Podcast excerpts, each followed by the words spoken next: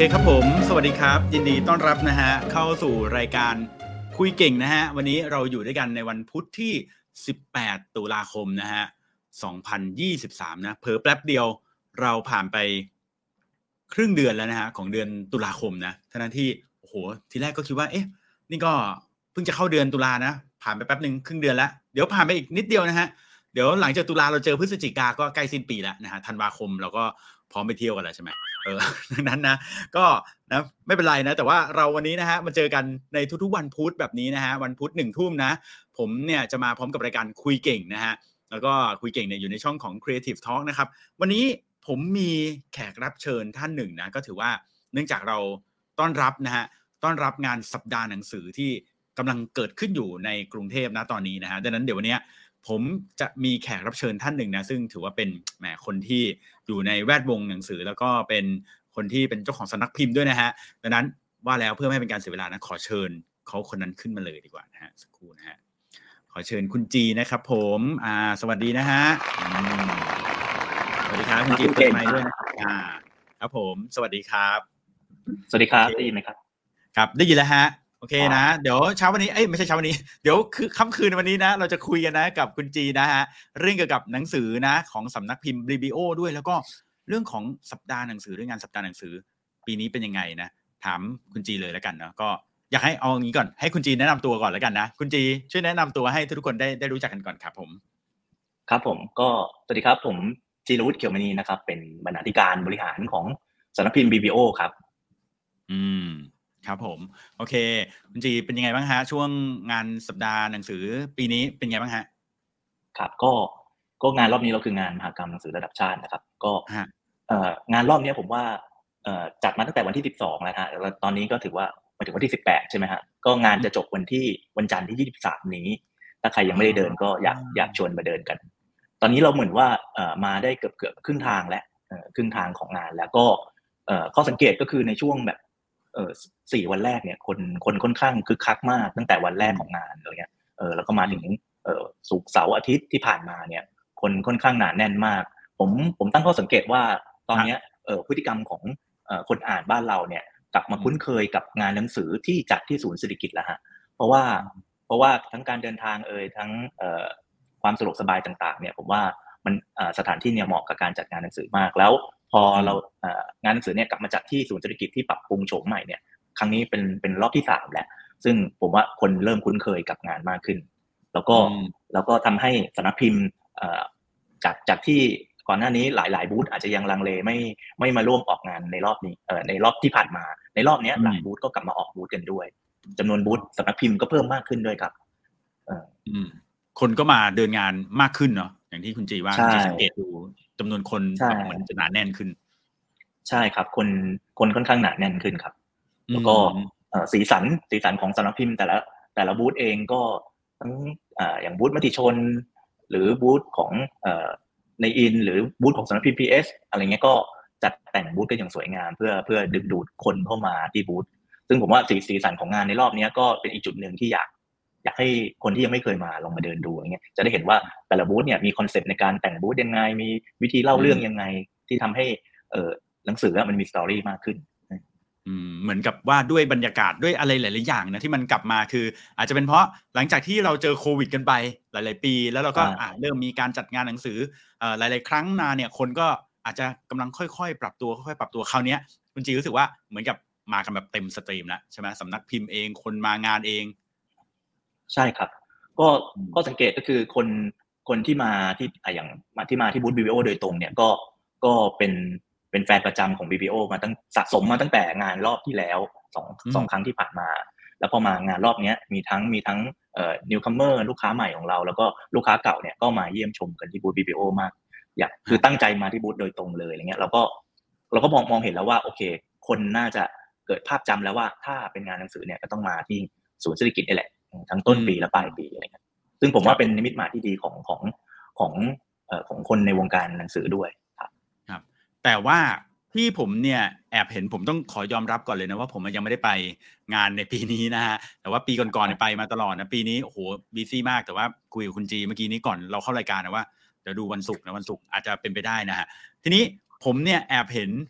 ในโซเชียลนะว่าบูธของ b ี b o เนี่ยรอบนี้เนี่ยนะฮะมันมีความพิเศษเนี่ยมันเป็นหน้าตาเป็นอย่างนี้ เป็นรูปรถบัสฮะ อันนี้คุณจีช่วยเล่าให้ฟังหน่อยได้ไหมฮะ ครับผม ก็จริง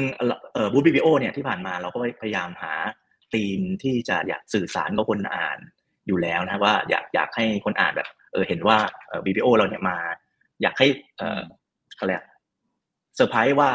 ปีนี้เราจะมาในธีมไหนอะไรเงี้ย ซึ่งรอบเนี้ยงานตุลารอบเนี้ยเรามาในธีมของ Book Bus ซึ่งซึ่งเอ่อต้องต้องย้อนความว่าสมัยก่อนอะมัน ร้านมันยังไม่มีร้านหนังสือเหมือนสมัยนี้ใช่ไหมฮะเออซึ่งสมัยก่อนอะคนคนที่จะเข้าถึงหนังสือได้อะในชุมชนหรือในย่านต่างๆ ของโลกเนี่ย มันก็ต้องมีรถมีรถพูดง่ายเหมือนเหมือนรถหาบเล่อะเออหาบเล่ขายหนังสืออะเหมือนคาราวานของคาราวานเล็ก ๆ ที่จะหอบข้าวของต่างๆ ไปขายในชุมชนเนี่ยหนังสือเองก็เป็นส่วนหนึ่งของของบุ๊กบัสเหล่านั้นอะไรเงี้ยแล้วพอหนังสือได้รับความนิยมมากขึ้นเนี่ยบุ๊กบัสก็เลย ก็เลยถือกำเนิดขึ้นในตอนนั้นก็คือจะผลแต่หนังสืออย่างเดียวแล้วเพราะว่าไปที่ไหนก็ขายได้อะไรเงี้ยผมก็เลยรู้สึกว่าเออนี่ผมไม่เคยรู้เลย สมัยก่อนก็มีอย่างนี้จริงๆใช่ไหมแบบ เป็นเป็นรถที่แบบ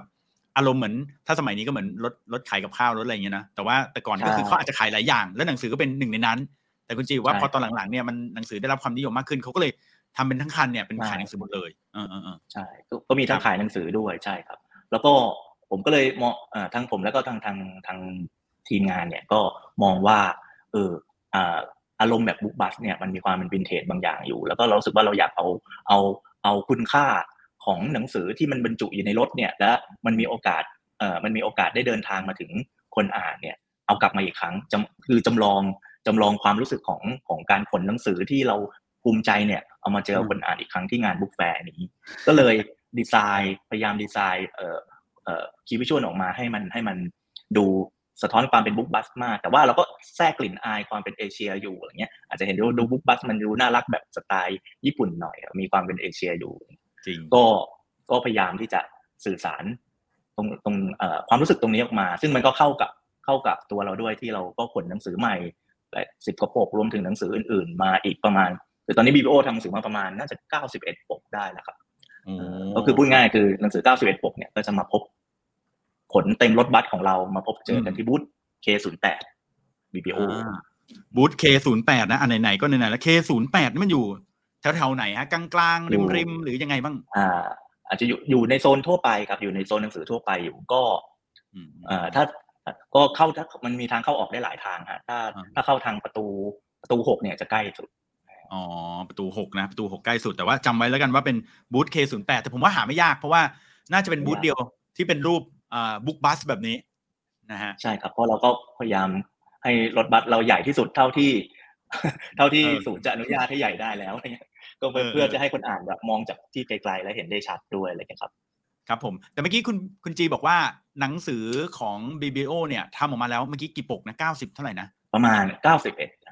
เก้าสิบเอ็ดใช่ไหมเออเก้าสิบเอ็ดปกนี้ดังนั้นอยากให้คุณจีเล่าให้ฟังหน่อยว่า BBO เนี่ยเป็นสำนักพิมพ์ ที่เน้นไปทางไหนโฟกัสเรื่องอะไรเปิดมานานขนาดไหนแล้วบ้างไหนลองเล่าเรื่องเกี่ยวกับ BBO ให้ฟังหน่อยครับ ได้ครับ คือ BBO เนี่ย ตอนนี้ก็มีอายุประมาณสามปีแปดเดือนได้ครับ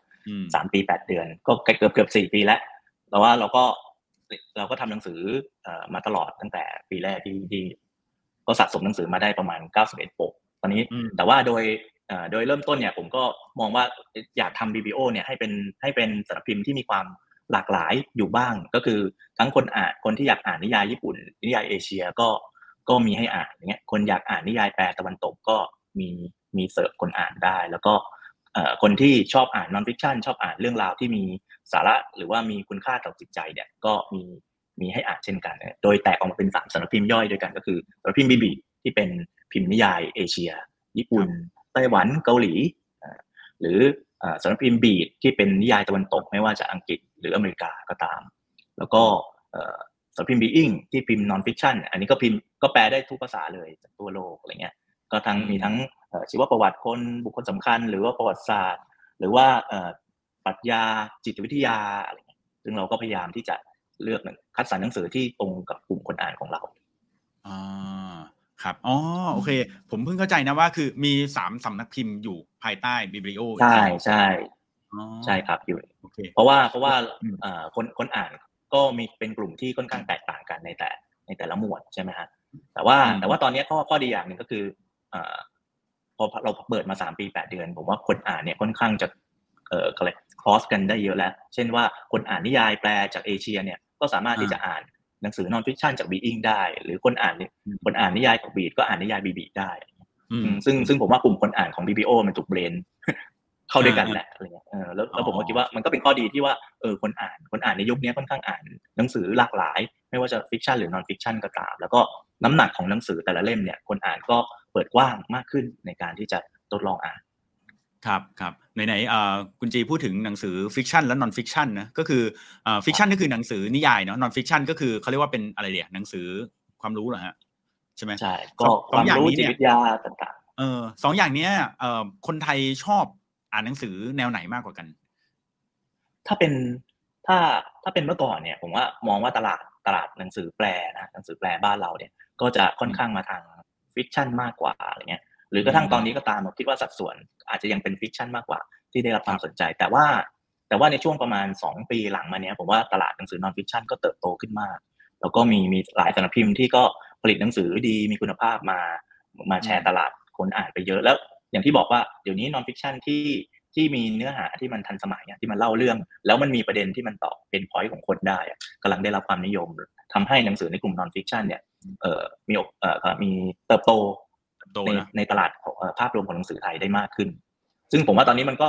ใกล้เคียงกันมากๆแล้วแต่โอเคตลาดตลาดนิยายอาจจะใหญ่กว่า เพราะว่าตลาดนิยายไม่ได้มีแค่ตลาดนิยายแปลเดียวมันมีนิยายไทยด้วย แล้วก็มีนิยายหลาย ๆ กลุ่มด้วยอืมครับผม นี่ผมขอแวะอ่านเอ่อคอมเมนต์นิดหนึ่งนะฮะมีคุณมนพัฒสอนนะ บอกว่าสวัสดีนะฮะดีเลยเตรียมตัวไปงานหนังสือเสาร์นี้พอดีนะฮะอ่าผมว่าเสาร์อาทิตย์จันทร์เนี่ยก็คือวันจันทร์วันสุดท้ายนะ ผมว่าสามครับวันเนี้ยหยุดยาวด้วย น่าจะ พีคเลยนะฮะนี่มีใช่คุณหมอเอิญมาดูด้วยนะฮะเออนี่ คุณโจ้บอกว่าวาบิซาบิคือหนังสือในดวงใจนะฮะเออนั่นเป็นแล้วก็เล่มแรก ๆ ของสำนักพิมพ์เลยที่ทำใช่ไหมเออผมว่าเป็นใช่เล่มที่ค่อนข้างโด่งดังด้วยนะเอาจริงเล่มเนี้ยครับมีคนพูดถึงเยอะ เอ่อมีคุณบีนะ บอกว่าเป็น FC พี่จีนะฮะนี่นะฮะโอ้ขอบคุณมากครับ คุณบีอภิชาติหรือเปล่า ใช่ใช่บีอภิชาติบีอภิชาติ นี่นี่นี่อะกดกดได้ดูเด็กคนนี้อะโอ้หน้าหน้าตามอย่างงี้นะฮะสวัสดีครับคุณบีครับคุณบียังไม่ได้มาเยี่ยมบูธผมเลยนะรอบนี้อะนี่เออทวงกันตรงนี้เลยนะฮะเออแล้วก็มีคนรอ list ด้วยนะรอ list เพราะว่าเดี๋ยววันนี้เราจะมาแนะนำหนังสือด้วยนะฮะอ่าว่าแล้วก็อยากจะให้คุณจีป้ายยาพวกเราสักหน่อยฮะวันนี้เตรียมมากี่เล่มมาที่จะมาป้ายยาพวกเรากันนะฮะได้ครับ ก็มีประมาณเอ่อสามเล่มบวกหนึ่ง box set อ่าอุ้ยหนึ่ง box set โอเค ได้เลยครับใช่อ่าก็มามารายงานมารายการของคุณคุณเก่งทันทีเก่งเราก็อยากจะเอาหนังสือนอนฟิคชันมาสาระมาแนะนำกัน ดูหน้าผมเหมือนมีเป็นคนมีสาระใช่ไหมฮะคุณจี คุณจีโดนผมหลอกใช่อะเดี๋ยวเราเริ่มด้วยสาระก่อนเดี๋ยวเราจะค่อยไปโอเคบันเทิงอีกทีหนึ่งได้อะ ก็อ่านเล่มแรกคือเรื่องนี้ Story Paradox ฮะก็เอ่อชื่อชื่อภาษาไทยว่าด้านมืดของพลังแห่งการเล่าเรื่องนะฮะ ก็เล่มนี้ผมเอ่อค่อนข้างสนสนเอ่อตั้งแต่ตั้งแต่ตอนที่เอ่อกำลังดูเล่มนี้มาซื้อลิขสิทธิ์มาเพื่อทำเนี่ยเราก็สนใจแล้วเพราะว่าที่ผ่านมาเรามักจะได้ยินคำว่าเอ่อ storytelling เนี่ยได้ยินได้ยินในแง่ของแรงบันดาลใจเนาะในแง่ของของเอ่อความรู้สึกด้านบวก ด้าน positive กับเอ่อการทำงานหรือการใช้ชีวิตหรือกระทั่งระดับองค์กรที่กำลังเติบโตอะไรเงี้ยเออแต่ผมก็รู้สึกว่าเอ้เออพลังของกของเรื่องเล่าเนี่ยจริง ๆ แล้วมันมัน มันมีที่มาที่ไปที่ไปยังไงกันแน่ พอได้มาอ่านเล่มเนี้ยก็ก็ของเอ่อคุณโจนาธานก็ชอว์เนี่ยก็ค่อนข้างจะเซอร์ไพรส์มากเพราะว่าเราเราเราได้เอ่อเรียนรู้เลยว่าพลังของการเล่าเรื่องเนี่ยมันมันมันเริ่มต้นมายังไง แล้วมันก็ถูกถูกถูกเอ่อเอาไปใช้โดยผู้เล่าเรื่องในลักษณะอย่างไรบ้างอะไรเงี้ยอืมคือเล่มเนี้ยผมเออคือเล่มเนี้ยมันจะมีไฮไลท์อันหนึ่งก็คือ คือถ้าคุณอยากจะเปลี่ยนคนธรรมดาให้กลายเป็นคนสุดโต่งถึงขั้นที่แบบ สามารถก่ออาชญากรรมได้ สิ่งที่คุณอืมต้องทำอย่างแรก ไม่ใช่การยัดอาวุธใส่มือเขาแต่คืออมการเล่าเรื่องราวทุกเขาฟังโอ้โหพอเจอประโยคนี้เปิดมานี่ผมแบบสตันเลยเออเพราะว่ารู้สึกว่าเออมันจริงมากๆเออเพราะว่าสิ่งอืมความเชื่อหรือว่าพลังของเรื่องเล่าเนี่ยมันมันเปลี่ยนแปลงคนได้เปลี่ยนแปลงทั้งในทางที่ดีขึ้น แล้วก็เปลี่ยนแปลงในทางที่ทำให้เขาไปทำในสิ่งที่ทำร้ายหรือทำลายสังคมได้เหมือนกันอะไรเงี้ยอืเริ่มแรกเลยก็คือ คือคุณโจนาธานเนี่ยเขามองว่ามนุษย์เนี่ยเป็นสัตว์นักเล่าเรื่องอะไรเงี้ยเราเล่าเรื่องมาตั้งแต่เรายังเป็นเออชาวป่าชาวเขาชาวดอยกันอยู่อะไรเงี้ยเพราะว่ามนุษย์เองอะเป็นสัตว์ที่เป็นสัตว์สังคมใช่ไหมฮะการครับเราต้องรวมกันเป็นเผ่าเออแล้วก็แล้วพลังของเรื่องเล่าเนี่ยมันช่วยในการจัดระเบียบเออในการจัดระเบียบของเผ่า ในการชักชวนคนให้ไปหาอาหารตรงนี้เฮ้ยนายเชื่อฉันสิตรงนี้มีอาหารที่ดีมากกว่า มีแหล่งน้ำสะอาดกว่าอะนี่อันเนี้ยอืมนี่คือพลังพลังของเรื่องเล่าตั้งแต่บรรพกาลแล้วว่าว่า คนเราใช้มนุษย์เนี่ยใช้พลังเรื่องเล่าในการในการเอ่อสร้างสังคมขึ้นมาสร้างกลุ่มอาณานิคมขึ้นมา แล้วคนที่เป็นนักเล่าเรื่องเนี่ยก็จะถูกได้รับการได้รับการบูชาได้รับการเอ่อวางไว้ให้เป็นผู้นำของกลุ่มอะไรเงี้ยอืมอืมซึ่งอืมซึ่งมันเป็นแบบนี้มาตั้งแต่สมัยก่อนแล้วอะไรเงี้ย แล้วก็คราวนี้พอเรื่องเล่าของเอ่อคุณโจนาธานก็สืบต่อไปอีกว่าเออพลังของเรื่องเล่าเนี่ย มันพอไปอยู่ในยุคที่สังคมกำลังกำลังพัฒนาไปแล้วอะ เอออย่างอย่างตอนที่มีสงครามนาซีใช่ไหมฮะที่สงครามโลกครั้งที่สองเนี่ยกลุ่มเออนาซีก็ตั้งตั้งหน่วยหน่วยข่าวขึ้นมา หน่วยข่าวปีอาของตนเองขึ้นมาเพื่อที่จะเพื่อที่จะเอ่อปักเอ่อปาประกาศ อืมลัทธิความเชื่อของตนเองเข้าไปในกลุ่มในในในกลุ่มทหารของเยอรมันในเวลานั้นนั่นแหละมันเป็นไปได้ยากมากที่เราจะแบบว่า อยู่ดีๆเราจะไปบอกให้คนเยอรมันแบบถือปืนแล้วก็ฆ่าชาวยิวอะไรเงี้ยมันเป็นไปไม่ได้เลย แต่พอมันถูก เซตอัพในในในบริบทของของเรื่องเล่าว่า เรากำลังทำสิ่งที่ทำให้โลกสะอาดขึ้นอะไรเงี้ยเอออืมเรากำลังทำสิ่งที่ดีกว่า เรากำลังทำให้เอ่อชาวเยอรมันนั้นได้ค้นพบความศิวิไลซ์อะไรเงี้ยพอแม้ว่าตรรกะมันจะบิดเบี้ยวแค่ไหนแต่แต่พลังของของการเล่าเรื่องในเวลานั้นอะมันมันมันเปลี่ยน mindset ของทหาร ทั้งกองทัพได้เป็นหมื่นเป็นแสนเป็นล้านคนอย่างเงี้ยก็เราเราเลยทำให้เกิดสงครามครั้งใหญ่ขึ้นอย่างเงี้ยคุณโจนาธานก็สืบ พยายามจะสืบเสอบไปหลาย ๆ เรื่องว่าอย่างอย่างตอนที่เอ่อการฆ่าล้างเผ่าพันธุ์ที่ในปี 1994 ที่เอ่อลาวันดาใช่ไหมฮะที่ชาวแบบชาวเอ่อฮูตูฆ่าล้างอืมเผ่าพันธุ์ชาวตุซี่อย่างโหดเหี้ยมอย่างเงี้ยกระทั่งอยู่ในโบสถ์ก็ยังฆ่าได้อย่างเงี้ยเขาก็ไปสืบหาเก็บเก็บข้อมูลว่า โอเคทำไมชาวประตูถึงถึงถึงกระทำความโหดร้ายได้ขนาดนี้ ก็มันก็เริ่มต้นมาจากเรื่องเล่าเหมือนกัน ว่าเขากำลังทำเพื่อเพื่อความ เพื่อสันติเพื่อสร้างสันติของประเทศขึ้นมาเนี่ยเราต้องกวาดล้างอีกชนหนึ่งไปอะไรเงี้ยคือสร้างสร้างอีกคนหนึ่งให้เป็นตัวร้ายขึ้นมา เนี่ยแหละคือครับคือคือคือทั้งเล่มเนี่ยเราจะได้เห็นว่าคุณโจนาธานเนี่ยพาเราไปลัดเล็อกเก็บประวัติศาสตร์หลายๆเรื่องแล้วทำให้เราเห็นว่าพลังของเรื่องเล่าเนี่ยมันมันมันสามารถทำร้ายคนได้เช่นกันขณะที่ขณะเดียวกันมันก็สร้างสรรค์ได้ แม้ว่า แม้ว่าเอ่อพลังของการเล่าเรื่องเนี่ย มันจะทำร้ายสังคมแค่ไหนแต่ว่าพอมาอยู่ในยุคปัจจุบันแล้วเนี่ย มันมันเปลี่ยนแปลงรูปแบบไป รูปแบบของของการเล่าเรื่องมันอยู่ในอยู่ในมือถือเราแหละเพราะว่าทุกวันนี้เราเราอัลกอริทึมในในมือถือเราเนี่ย นั่นคือนักเล่าเรื่องนะนั่นคือ storyteller ชั้นยอดใช่ไหมฮะเออทุกวันใช่นี้เราถ่ายมือถืออะเราเราเจอแต่สิ่งที่เราอยากอ่าน สิ่งที่เราอยากจะเชื่อ เอออมพอเราเจอ พอเราเจอสิ่งที่เราไม่อยากจะเชื่อ เรากดไฮได้ใช่ไหมฮะพอกดอืมไฮครั้งเดียวเนี่ยอัลกอริทึมมันจำแหละว่า โอเค คุณคุณไม่เอา content แบบนี้ มันก็อืมส่ง ส่ง feed หลาย ๆ อันเลยที่จะทำให้คุณกดไลค์กดแชร์ได้ง่ายขึ้น แล้วเราก็อยู่ใน bubble นั้นน่ะนั่นแหละ นั่นคือเราเราตกเป็นเราตกเป็นสาวกของนักเล่าเรื่อง เรื่องใดเรื่องหนึ่งเข้าไปแล้วอะไรเงี้ยเออคือคุณอืมโจนาธานก็มองว่าตอนเนี้ยเราเรากระทั่งในในยุคอนาคตที่ว่าต่อไปเราอาจจะมี AI ที่เข้ามาเอ่อปฏิวัติอัลกอริทึมในการในการ suggest content ให้กับเราอีกอะไรเงี้ย ซึ่งเขาก็มองว่าถ้าเราไม่ถ้าคนไม่ไม่สร้างภูมิคุ้มกันในการในการรับฟังการเล่าเรื่องเลยอะ ต่อไปอะเราเองก็อาจจะถูกผลักดันให้ทำในสิ่งที่เราเองก็ไม่ได้อยากทำในวันหน้าได้ คือพูดง่ายๆคือ ถ้าถ้าเหตุการณ์ในสมัยก่อนอะทำให้คนแบบว่า หยิบมีดหยิบพระไปฟันคนได้อย่างเงี้ย สมัยนี้มันก็อาจจะเกิดขึ้นได้เช่นกันอะไรเงี้ย แต่ว่าเพียงแต่ว่ารูปแบบของอาวุธมันจะเปลี่ยนแปลงไปอืมนี่แหละครับคืออุ๊ยสตอรี่พาราดอกเออนี่ ผมก็มีนะเล่มหนึ่งเออนะคือเป็นหนังสือที่พูดถึงการเล่าเรื่องแหละ แต่ว่าทุกทีอะคนจะพูดว่าโอ้โหพลังของการเล่าเรื่องมันดียังไง มันช่วยเปลี่ยนแปลงโลกยังไงแล้วก็ผมเห็นด้วยคุณจีเลยนะที่บอกว่ามนุษย์เราเนี่ยอยู่กับการเล่าเรื่องมาโดยตลอด แล้วก็สิ่งที่มันเปลี่ยนแปลงความคิดเราอะมันก็คือสตอรี่ต่างๆ ที่แบบเราได้ยินมานะซึ่งพอเล่มนี้มาบอกว่าอ่าเป็นด้านมืดของพลังแห่งการเล่าเรื่องเนี่ย ทีแรกผมก็ question อยู่นะจริงๆที่ผมซื้อมาเพราะผมคิดว่าเออก็ก็อาจจะแบบสนุกดีได้ฟังดูอีกด้านหนึ่งด้านมืดบ้าง แต่เมื่อกี้คุณจีบอกว่าตอนท้ายเนี่ยเขาจะบอกว่า เราอะก็ต้องเหมือนเข้าใจอะว่าเออไอการเล่าเรื่องมันมีทั้งดีทั้งร้าย แล้วก็สุดท้ายแล้วเหมือนเราก็ต้องมีภูมิป้องกันของตัวเราเองเนาะไม่ใช่ว่าได้ยินทุกเรื่องเราเราเอ่ออินกับมันทุกเรื่องอย่างเงี้ย ก็อาจจะไม่ไม่ดีด้วยเหมือนกันถูกไหมฮะอืมครับก็คือคือคือผู้เขียนเนี่ยเขาพยายามมองว่าคือมนุษย์เป็นสัตว์สังคมอยู่แล้ว แล้วก็แต่ว่าเออเรื่องเรื่องเล่าเนี่ย ตอนนี้เออพลังของเรื่องเล่าเนี่ยมันมันมันเปลี่ยนแปลงสังคมได้ แต่คราวนี้แต่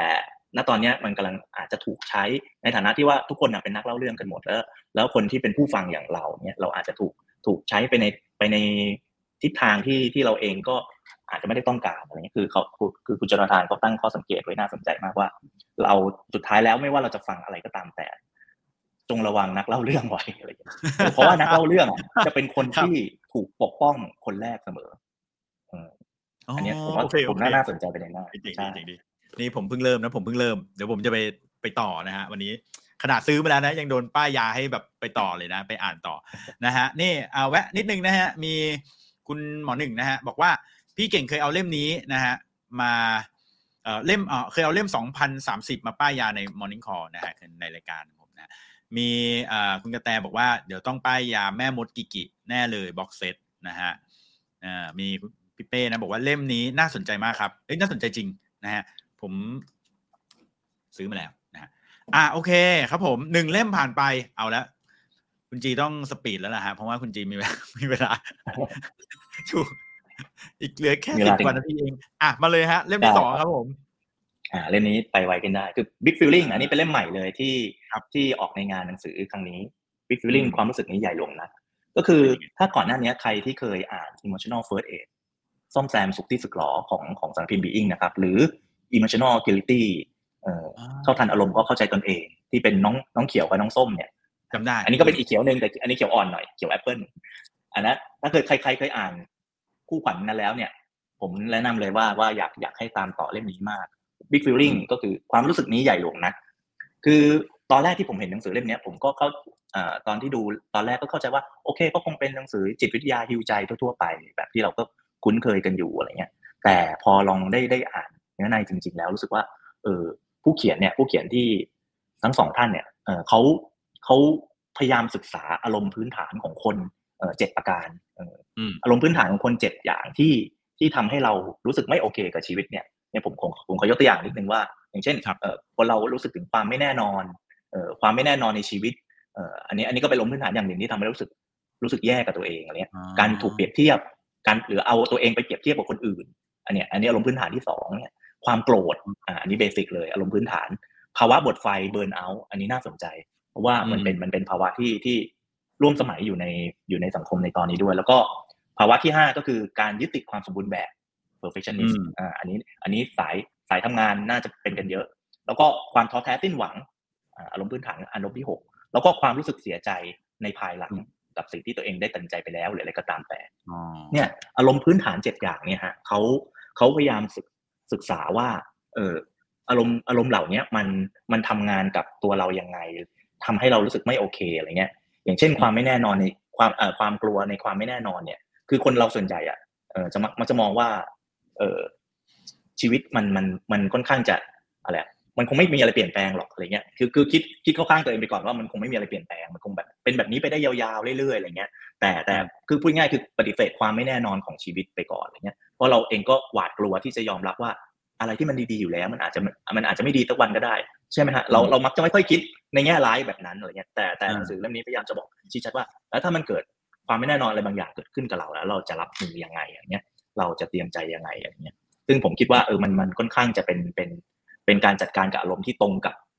เออตรงตรงประเด็นมากๆ ก็คือเราต้องต้องยอมรับก่อนว่าชีวิตมันไม่แน่นอน แต่ถ้ายอมรับแล้วไม่ได้หมายว่าเราต้องไม่กล้าทำอะไรหรือหม่นเศร้านะมันก็วางแผนได้ว่าเราจะรับมือกับความไม่แน่นอนที่มันจะเกิดขึ้นยังไง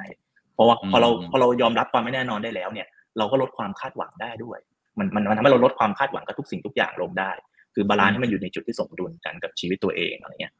เอออีกประเด็นอีกประเด็นหนึ่งที่ผมชอบอารมณ์พื้นฐานอีกอันนึงที่เขาเปรียบเทียบก็คือเรื่องการเปรียบเทียบ การการถูกเปรียบเทียบต่างๆ การถูกเปรียบเทียบไม่ว่าคนอื่นจะมาพูดกับเรา หรือเราอะเอาไปเปรียบเทียบกับเอาตัวเราไปเปรียบเทียบคนอื่นเอง ในหนังสือเขาบรรยายไว้ว่าเอความภาคภูมิใจ self-esteem ของเราอะมันเหมือนลูกโป่งมันเหมือนลูกโป่งใบหนึ่งใบใหญ่ไอไอ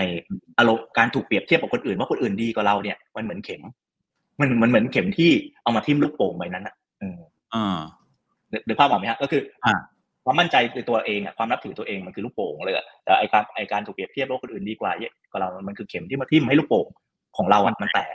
อืมมันก็คือทำลายไปทั้งหมดเลยอืมใช่เพราะมันทำลายทีมันมันคือกว่ากว่าความภูมิใจของเรา มันจะเป่าจนลูกโป่งเต็มเต็มใบใช่ไหมฮะมันฮะใช้เวลานะ เราต้องใช้แรงหลายเฮือกที่กว่าจะเป่าให้มันใหญ่โตได้ แต่เข็มเนี่ยอืมมันมาแป๊บเดียวเอง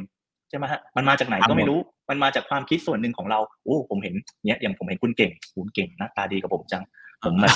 รู้สึกอิจฉาอิจฉามากๆเลยเนี้ยอะความอิจฉาของผมเนี่ยความความเอาตัวเองไปเปรียบเทียบคนอื่นเนี่ยเข็มมาทิ่มปุ๊บไอ้ที่ไอ้ที่ภูมิใจไอ้ที่สร้างมาหายเกลี้ยงเลย ก็ต้องมาครับนับหนึ่งใหม่อะไรเงี้ยเขาก็เลยมองว่าจริง ๆ แล้วว่าจริง ๆ แล้วไอ้ความรู้สึกถูกเปรียบเทียบเนี่ยมันเขาก็มาวิเคราะห์ว่าเวลามันเกิดขึ้นกับเรา มันจำเป็นกับเราหรือเปล่า คือคือไอ้ไอ้สิ่งที่คุณอยากคิดว่าเขาดีกว่าคุณเนี่ยไอ้สิ่งนั้นอะที่คุณอยากจะมีเหมือนเขาอะคุณต้องการมันแค่ไหนอะไรเงี้ยเออระดับความต้องการแค่ไหน แล้วถ้าคุณต้องการแล้วเนี่ยถ้าคุณต้องการมากอะ คุณลองมาคุณลองวาดขนาดของความต้องการคุณหน่อยว่าว่าไอ้ความต้องการที่คุณอยากจะหล่อเหมือนเขาอยากจะเก่งเหมือนเขาอยากจะทำได้เหมือนเขาเนี่ยมันมันมันใหญ่ขนาดนั้นไหมถ้ามันไม่ได้ใหญ่ขนาดนั้นเนี่ยเออคุณอาจจะเฟรมมันได้ว่าโอเคงั้นคุณทำแค่นี้พอเออคุณทำเท่านี้พอทำเท่าที่ทำได้อะไรเงี้ย หรือก็หรือตั้งใจทำให้ใช่แล้วก็ปล่อยมันไปไอไอความรู้สึกถูกเปรียบเทียบเนี่ยพอ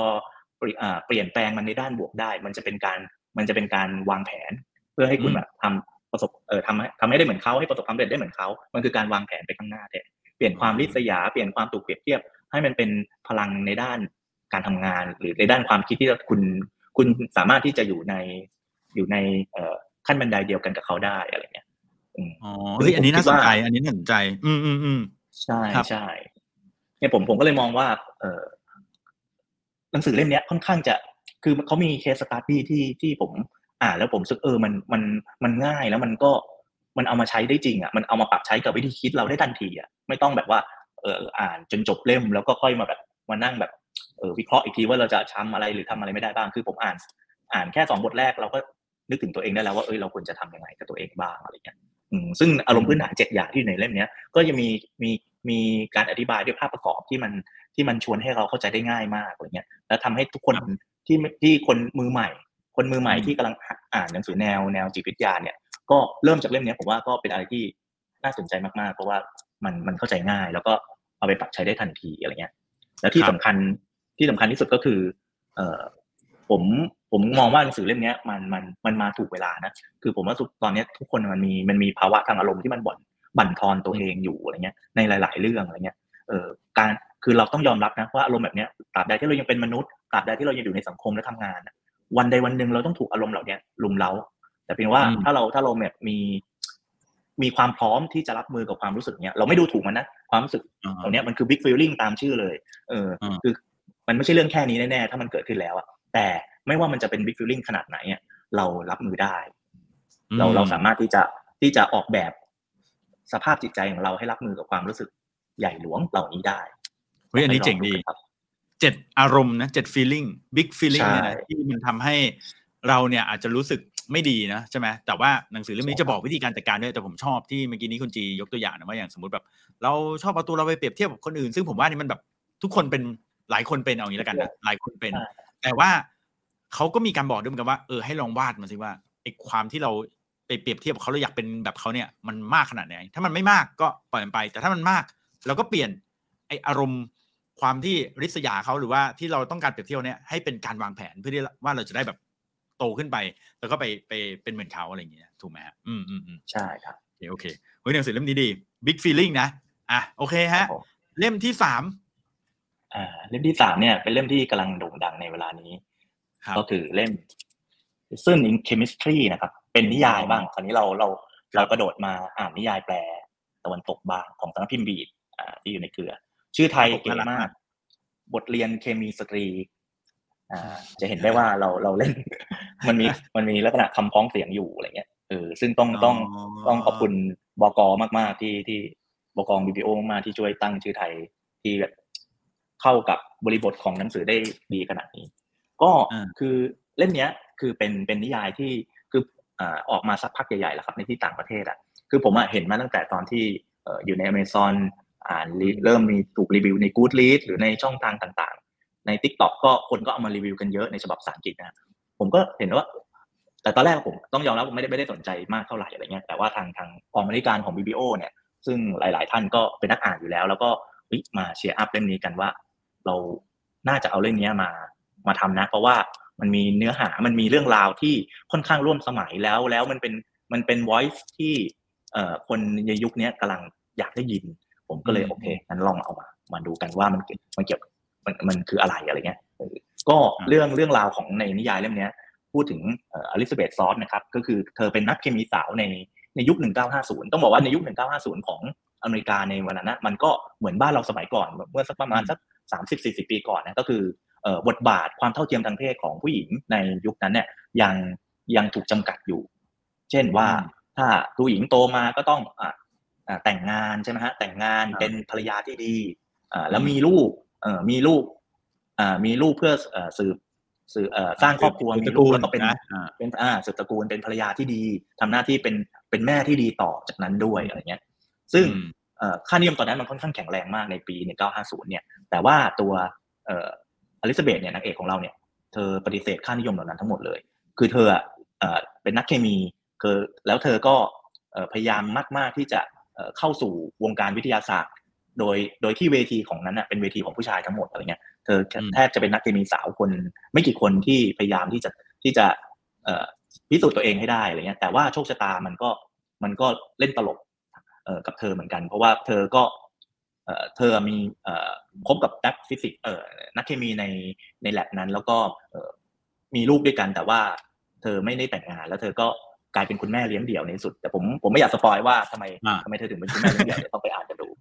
คือคือพอเธอเป็นคุณแม่เลี้ยงเดี่ยวแล้วเนี่ยเธอก็ชีวิตมันมันมันพลิกผันแล้วเธอต้องเปลี่ยนแปลงบทบาทแล้วเธออาจจะไม่ได้เป็นนักเคมีอย่างที่เธอต้องการแล้ว แล้วมันมีมีโอกาสดึงเข้ามาให้เธอได้ทำรายการอาหารทางโทรทัศน์เขาคือทางรายการต้องการแม่บ้านอะมาทำรายการอาหารทางโทรทัศน์ชื่อว่ามื้อค่ำตอนหกโมงอะไรเงี้ยเออคือเธอมาทำรายการนี้แบบไม่เต็มใจนะ แต่ว่า เออเธอก็ปฏิวัติ รูปแบบรายการนี้ใหม่ก็คือเธอก็แต่งตัวเหมือนนักเคมีเนี่ยแหละ มามานำเสนอรายการอาหาร โดยที่สอดแทรกความรู้เรื่องเคมีเข้าไปด้วยอะไรเงี้ยเออซึ่งทำให้รายการเธอมันแบบต้องเรียกว่าไงมันมันมันเก๋มากอะเพราะว่ามันไม่มีรายการทำอาหารแบบไหนที่ที่เอานักเคมีมามาสอนทำอาหาร แล้วก็ให้ความรู้เรื่องเคมีไปด้วยอะไรเงี้ย แล้วนั่นยังไม่พอเออสิ่งที่เธอพูดในรายการทุกทุกครั้งที่เธอมาออกเนี่ย เธอจะบอกให้ผู้หญิงที่กำลังดูอยู่ที่บ้านเนี่ยแบบเฮ้ยถ้าคุณมี คุณมีความฝัน คุณมีความอยากจะทำอะไร คุณอย่าให้ คุณอย่าให้เชื้อชาติบทบาท หรือศาสนาหรือว่าความอะไรก็ตามแต่ค่าที่มันตามแต่มาใช่มากดทับให้คุณไม่ไม่กล้าลุกขึ้นมาทำสิ่งนั้นอะไรเงี้ยคุณคุณสามารถที่จะลุกขึ้นมาทำสิ่งนั้นได้เหมือนอย่างแรกเลยก็คือเออคือเอ่อความกล้าเนี่ยมันก็เหมือนเหมือนเหมือนเหมือนเคมีอะก็คือคุณต้องคุณต้องหาส่วนผสมของเคมีนี้ให้ลงตัวกับชีวิตคุณ แล้วก็คุณก็สามารถที่จะลุกขึ้นมาทำได้อะไรเงี้ย พอแบบโหพอสปีดของเธอมันออกไปในรายการมันทำให้รายการเนี้ยโด่งดังมากๆ แล้วก็สร้างแรงบันดาลใจให้กับผู้หญิงไปทั่วโลกอย่างเงี้ยซึ่งนิยายเรื่องนี้นิยายเรื่องนี้ของคุณบอนนี่กามัสเนี่ยก็ขายดีนะตีพิมพ์ไปแล้วกว่าสี่สิบภาษา เออ แล้วก็ได้รับรางวัล ใช่ ได้รับรางวัลมากเลย ได้รับรางวัลเยอะแยะมากมายไปหมด แล้วก็ตอนนี้ถูกดัดแปลงเป็นซีรีส์ฉายทางช่องสตรีมมิ่งทาง Apple TV นะฮะ คุณ Brie Larson ที่เล่นกับ ที่เป็นนำแสดงเรื่อง Captain Marvel เนี่ยเล่นเป็นนางเอกของเรื่อง ตอนนี้ลงน่าจะลงไปสองตอนแล้วครับโหคือ ดีไม่ดีดังไม่ดังไม่รู้นะ แต่ขนาด Apple ยังเอาไปทำเป็นหนังนะฮะ แล้วก็แปลมาแล้วสี่สิบกว่าภาษานะโอ้หน้าปกก็น่ารักด้วย ผมชอบ ผมว่าหน้าปกสวยดีโหน่ารักมาก ครับหนาหนาไม่แน่คุณจีไหนไหนขอพลิกดูข้างๆหน่อยฮะโอ้โหไม่หนาเหมือนกันครับ ก็ก็ น่าจะเอ่อหนาอยู่ครับ แต่ว่าแต่ไม่อยากให้ความหนาเป็นอุปสรรคในการอ่านนะครับเพราะว่าจริง ๆ แล้วหนาเนี่ยแต่อ่านเพลินนะเพราะว่าเรื่องมันค่อนข้างเล่าเล่ารวดเร็ว แล้วก็เรื่องมันเดินหน้าตลอดแล้วว่าขณะผมอ่านแล้วเจอเจอสปีดของของตัวนางเอกหลาย ๆ หลาย ๆ ตอนเนี่ยเราสึกเอ้ยโอ้ขนาดเราเป็นผู้ชายอ่านเราสึกเราเราคือเขิมเลยเรารู้สึกว่าเอ้ยเราอยากจะออกมาทำอะไรทั้งอย่างเลยอะไรเงี้ยถ้าบทแบบถ้าผู้หญิงที่ที่ได้อ่านเนี่ยผมว่าจะยิ่งยิ่งโดนใจมากขึ้น กับตัวนิยายเล่มนี้อะไรเงี้ยแล้วมันยังมีรายละเอียดปลีกย่อยอีกหลาย ๆ อย่างที่มันสะท้อนให้เห็นภาพของว่าทำอเมริกาในตอนนั้น แล้วก็สิ่งที่ผู้หญิงกำลังต้องการที่จะเป็นในวันนี้เนี่ยผมว่าหลาย ๆ อย่างมันก็ยังถูกยึดโยงกับนิยายอยู่อะไรเงี้ยมันยังมันต้องการน้ำเสียงมันต้องการความกล้าที่จะออกมาออกมาเอ่อออกมาทำในสิ่งที่ตัวเองฝันไว้อะไรผมว่าเล่มเนี้ย ตรงมากตรงโอเคน่าจะตรงใจกว่าออกมา นี่คุณจีเนี่ยนะฮะเป็นคนที่ป้ายยาหนังสือได้มันมากนะผมรู้สึกว่า ผมรู้สึกว่าเวลาคุณจีป้ายยาหนังสือนะแบบเหมือนมีความอินอะอยู่ในแบบแต่ละเล่มอะเออ ไม่ใช่แบบเออแค่เอาหนังสือมาเล่าให้ฟังแต่แบบเหมือนมีความอินนะในแต่ละเล่มเลยนะอืม เราไปสามเล่มนะอะไรนะฮะคุณจีขอบคุณมากครับ แต่เราต้องต้องขอบคุณทีมงานของ Biblio ด้วยทั้งทีมกองบรรณาธิการงานทุกคนที่บอกว่าก็มีส่วนมากๆในการคัดสรรแล้วก็ในการแบบว่า shape หนังสือเล่มนี้ให้ออกมาได้ได้ สมบูรณ์สมบูรณ์แบบขนาดนี้อะไรเงี้ยอืมครับผมอ่ามาสุดท้ายนะฮะ สุดท้ายเออเป็น box set นะฮะ box set อ่า box set อะไรนี่เป็น box set box อะไรเซตเนี่ยเรามาดู box set อะไรเดี๋ยวเรามาดูกัน นี่โอ้ box set ก็คือ มันคือ box set แม่มดกิกิผจญภัย ผมขอเปิดก่อนค่อนข้างหนัก อันนี้คือเราเราใส่หนังสือมานี่อืมเราใส่หนังสือมาหกเล่มแหละ สวยด้วย ใช่ แม่มดเป็น magnet นะครับ ก็คือตัวตัวกล่องเนี่ยจะเป็นจะเป็น magnet แล้วก็มีพิมพ์ลายทั้งทั้งทั้งด้านในแล้วก็ด้านนอกทั้งกล่องตัวกล่องเลย อืม นี่แสดงว่าคุณแม่มดกิกิคุณจะแปลเขาทายถูกนะฮะ เนี่ย เอออ่าครับผมก็ต้องต้องบอกว่าแม่มดกิกิผจญภัยตอนเนี้ย box set ของเราที่ที่บูธเนี่ยขายดีมากนะ เพราะว่าลูกค้าครับเออผู้อ่านผู้อ่านที่ ติดตามแม่มดกิกิเนี่ยก็หลายคนก็รอคอยที่จะเก็บ box set นี่แหละ แล้วภายใน box set เราเนี่ยมันยังมีมันยังมีเอ่อของแถมอื่นอีกเฮ้ยเช่นมีอะคริลิกแม่มดกิกินี่ข้างหน้าจะมีจะมีป้ายอะคริลิกบอกด้วยอย่างเงี้ยก็คือเป็นอะคริลิกที่ที่เป็นตัวของเอ่อแม่มดกิกินั่นเอง แล้วก็อันนี้คือมาพร้อม box set ใช่ไหมฮะใช่ครับจะแถมไปใน box set แต่ใน box set เนี่ยเราจะมีจะมีกล่องแล้วก็มีเล่มหกเออแล้วก็บวกของแถม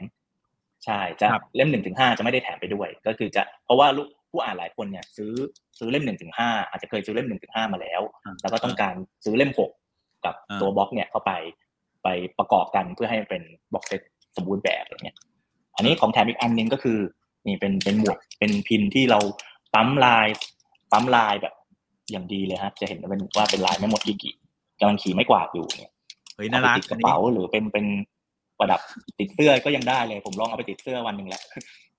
ก็สวยดีครับเฮ้ยสวยดีสวยดีอะใช่นี่นี่นี่แล้วก็อ่าอ่าครับ มีมีอะไรอีกครับมาเลยฮะนะนะเออเอแล้วอก็มีมี flip card อ่าที่เป็นลายปกในแบบว่าเอาไว้ตรงกลางหน่อยเออตรงกลางเป็นอ่าเป็น edition ของเราที่ทำขึ้นมาคืออืมจะเห็นว่า flip card เนี่ยพอพลิกด้านเนี่ยมันจะเปลี่ยนอ๋อเป็นรูปด้วยใช่เปลี่ยนภาพเป็น คือโอ้คือมีมีมีสามแผ่นแต่ว่าในแต่ละแผ่นก็จะมีอยู่สอง สองลายที่อยู่ในในอยู่ในแผ่นเดียวกัน ก็ก็จะเห็นได้ว่า ก็จะเท่ากับก็จะมีหกหกลายทั้งหมดอาจจะต้องพลิกอ่าใช่ ของจริงจะพลิกสวยอะง่ายกว่านี้นะครับ ใช่ใช่อืมอืมก็ของแถมทั้งหมดในในอันนี้ก็คือของแถมสามอย่างที่จะอยู่ในบ็อกเซตนี้รวมถึงเอ่อเล่มหกซึ่งเป็นเล่มใหม่เล่มสุดท้ายของของเซตแม่มดกิกิที่อยู่ในอยู่ในเอ่อbox set นี้ด้วย ครับผมครับ แต่ไม่ได้มีหนึ่งอ่าถึงห้า เดี๋ยวเราเดี๋ยวผู้อ่านจะเข้าใจผิดว่ามีถึงหนึ่งถึงห้าด้วยอ่าเอ่อก็คุณจีทำให้คนดูของเราว้าวุ่นไปหมดแล้วนะฮะ ก็มีครับผมคุณกระแตบอกว่าน่ารักนะฮะแม่มดกิกินะฮะนี่ก็พี่โจ้อยากพูดถึงแม่มดกิกินิดนึงตรงที่ว่าอะได้ฮะมันเป็นเอ่อซีรีส์ชุดเนี้ยของของที่เราทำขึ้นมาผมค่อนข้าง ผมและทีมทีมบรรณาธิการของ BPO หรือทีมงานท่านอื่นค่อนข้างภูมิใจกับกับเซตนี้มาก เพราะว่า เอ่อส่วนตัวผมเนี่ยไม่ เอ่อไม่อาจจะไม่ได้อ่านวรรณกรรมที่ค่อนข้างมานังวรรณกรรมเยาวชนมากสักเท่าไหร่ในส่วนตัวอาจจะเหมือนแต่ว่าพอได้ได้ได้เอ่อได้อ่านแม่มดกิกิแล้วแล้วได้ทำแล้วเนี่ยผมรู้สึกว่าแม่มดกิกิเป็นเป็นหนังสือชุดที่มันมีคุณค่ามากเลยไม่แปลกใจเลยว่าทำไมเขียนมาหลายสิบปีแล้วยังคนอ่านในในเจเนอเรชันนี้ยังให้ความสนให้ให้ความสนใจอยู่ เพราะว่าเรื่องราวของแม่มดกิกิเนี่ยคนอาจจะมองว่ามันเป็นเรื่องราวของแม่มดเอ่อเป็นเรื่องราวแฟนตาซีใช่ไหมฮะ เหมือนอย่างที่สตูดิโอจิบลิเอาไปทำเป็นแอนิเมชันอะไรเงี้ยแต่ความจริงแล้วในตัวนิยายเนี่ยมันความเป็นแฟนตาซีเนี่ยถูกออกแบบมาเพื่อรับใช้การเล่าเรื่องของการเติบโตของเด็กสาวคนหนึ่งตั้งแต่อายุ 13 ปี ที่กำลังเริ่มโตเป็นสาว แล้วก็เริ่มเป็นตัวของตัวเองกำลังค้นหาทางเลือกในชีวิต แล้วก็กำลังต้องออกเดินทางมาเพื่อเพื่อสร้างหนทางของตัวเองอะไรเงี้ยโดยมีผู้ใหญ่โดยมีผู้ใหญ่ที่ให้คำแนะนำที่ดีกับเธอมาตลอดอะไรเงี้ยซึ่งซึ่งผมมองว่านิยายชุดนี้มันมันค่อนข้างแบบ มันเหมือนเป็นโอเอซิสของพ่อแม่ในยุคนี้ก็ได้นะเพราะว่าผมเห็นผู้ปกครองหลายท่านมาติดตามกิกิเนี่ยแล้วก็ซื้อหนังสือชุดเนี้ยไปให้ไปไปอ่านให้ลูกฟังก่อนนอนอะไรเงี้ย หลายคนมากเลยที่หลังไมมาบอกผม ซึ่งผมก็รู้สึกเออ ในขณะที่นิยายชุดเนี้ยทำหน้าที่ให้ความบันเทิงกับคนที่ชอบอ่านนิยายอยู่แล้วอะขณะเดียวกันพ่อแม่ที่มียังมีพ่อแม่มือใหม่ที่เพิ่งมีลูกที่กำลังเติบโตเนี่ย ก็สามารถเอานิยายชุดนี้ไปเป็นเป็นอะไร เป็นรากฐานที่ดีสำหรับการสร้างทัศนคติของการเติบโตให้กับลูกตัวเองได้ ซึ่งมันอันนี้มันเป็นอาจจะเป็นเรื่องเล็กๆนะ แต่ว่าเวลาผมได้อ่านข้อความมาจากเพื่อนแบบนี้ผมรู้สึกมันรู้สึกดีใจมากอะเออมันรู้สึกว่าเฮ้ยหนังสือที่เราทำมันมีมันมีมันมีประโยชน์กับ มันมีคุณคนค่าผู้นะคนจริง ๆ ครับผมใช่อืมจริง ผมชอบที่เอ่อคุณจีบอกว่า หนังสือมันสามารถสร้างเอ่อเป็นเอ่อสร้างรากฐาน เป็นรากฐานเพื่อที่จะสร้างทัศนคติให้กับคนได้นะให้กับเด็ก ๆ ได้ด้วยนะเออ คุณโจเขาบอกว่าเขารู้จักแม่มดกีกีก็จากจิบลินี่แหละนะแต่พอฟังพี่จีแล้วก็อยากอ่านเป็นเวอร์ชันหนังสือด้วยเลย นี่เอาจริงเออผมเองฟังแล้วผมก็รู้สึกอยากอ่านเหมือนกันนะ จริง ๆ ผมอะโหแต่แต่หนังแบบย้อนยุคแบบเมื่อกี้เนี่ยฮะ lesson in chemistry เนี่ยอันนี้ก็น่าสนใจนะโอเคครับผม วันนี้พี่จีนะฮะมาแนะนำหนังสือให้เราทั้งสี่เล่มนะฮะ ก็คือมี story the story รีพอร์ต Paradox อ่าเล่มนี้นะดูดูดี เออเออแล้วก็ตามด้วย big feelings นะอ่าเล่มนี้เกี่ยวกับการจัดการอารมณ์เจ็ดอย่างนะฮะที่ทำให้เราแบบเครียดนะฮะแล้วก็เล่มที่สามก็คือ lesson in chemistry นะฮะเล่มนี้เป็นนิยายเป็นวรรณกรรมใช่ไหมเออแปลไปแล้ว 40 ภาษา แล้วก็เอ่อ Apple เนี่ยเอาไปทำเป็นหนังด้วยนะครับ ลงในใน Apple TV เนี่ยนะฮะแล้วก็สุดท้ายอันนี้พิเศษมากๆก็คือเป็น box set นะฮะเอ่อแม่มดกิกินะฮะก็โอ้โหมีของแถมเพียบเลยด้วยนะผมว่ามาพีคตรงของแถมนี่แหละนะครับผมดังนั้นถ้าเกิดว่าใครนะ สนใจนะ ตอนนี้นะงานเขาเรียกว่างานมหกรรมหนังสือใช่ไหมอ่าคุณจีงานมหกรรมหนังสือระดับชาติใช่ครับอ่าโอเค งานมหกรรมหนังสือระดับชาติเนี่ยนะฮะจัดที่ศูนย์ประชุมแห่งชาติเศรษฐกิจที่เดิมนี่แหละนะครับ แล้วก็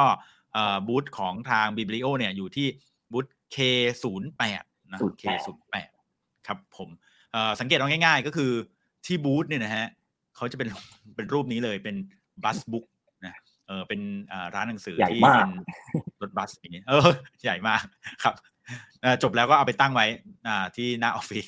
เออดีนะฮะน่ารักดีนะฮะโอเคครับผม วันนี้ไม่รบกวนคุณจี แล้วคุณจี อยากจะทิ้งท้ายอะไรไว้ สักนิดหนึ่งไหมฮะ ก่อนที่เราจะจากกันในค่ำคืนนี้ฮะครับ ก็อยากอยากฝากถึงคนอ่านนะครับ ที่ที่ยังลังเลอยู่ที่จะมาเดินที่งานหนังสือมหากรรมหนังสือระดับชาติรอบนี้ก็อยากอยากให้มาเดินนะฮะเพราะว่า อยากให้มาเดินชมดู อาจจะไม่ต้องมาบูธบีโออย่างเดียวก็ได้ก็คือแบบไปเยี่ยมชมทุกบูธที่ที่ตั้งใจมาทำมาออกบูธแล้วก็ทำหนังสือดีๆ ให้อ่าน เพราะว่าผมผมอืมผมเริ่มเห็นสัญญาณที่ดีบางอย่างของของของวงการหนังสือที่ที่ผู้คนกำลังกำลังเริ่มมีความมั่นใจในการทำหนังสือที่น่าสนใจ